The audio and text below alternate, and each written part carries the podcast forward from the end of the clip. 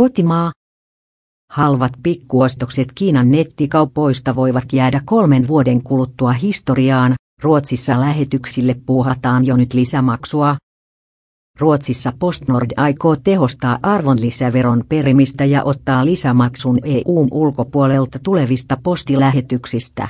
Suomessa halvimpia lähetyksiä ei veroteta, mutta tekeillä oleva EU-direktiivi on tuomassa asiaan muutoksen.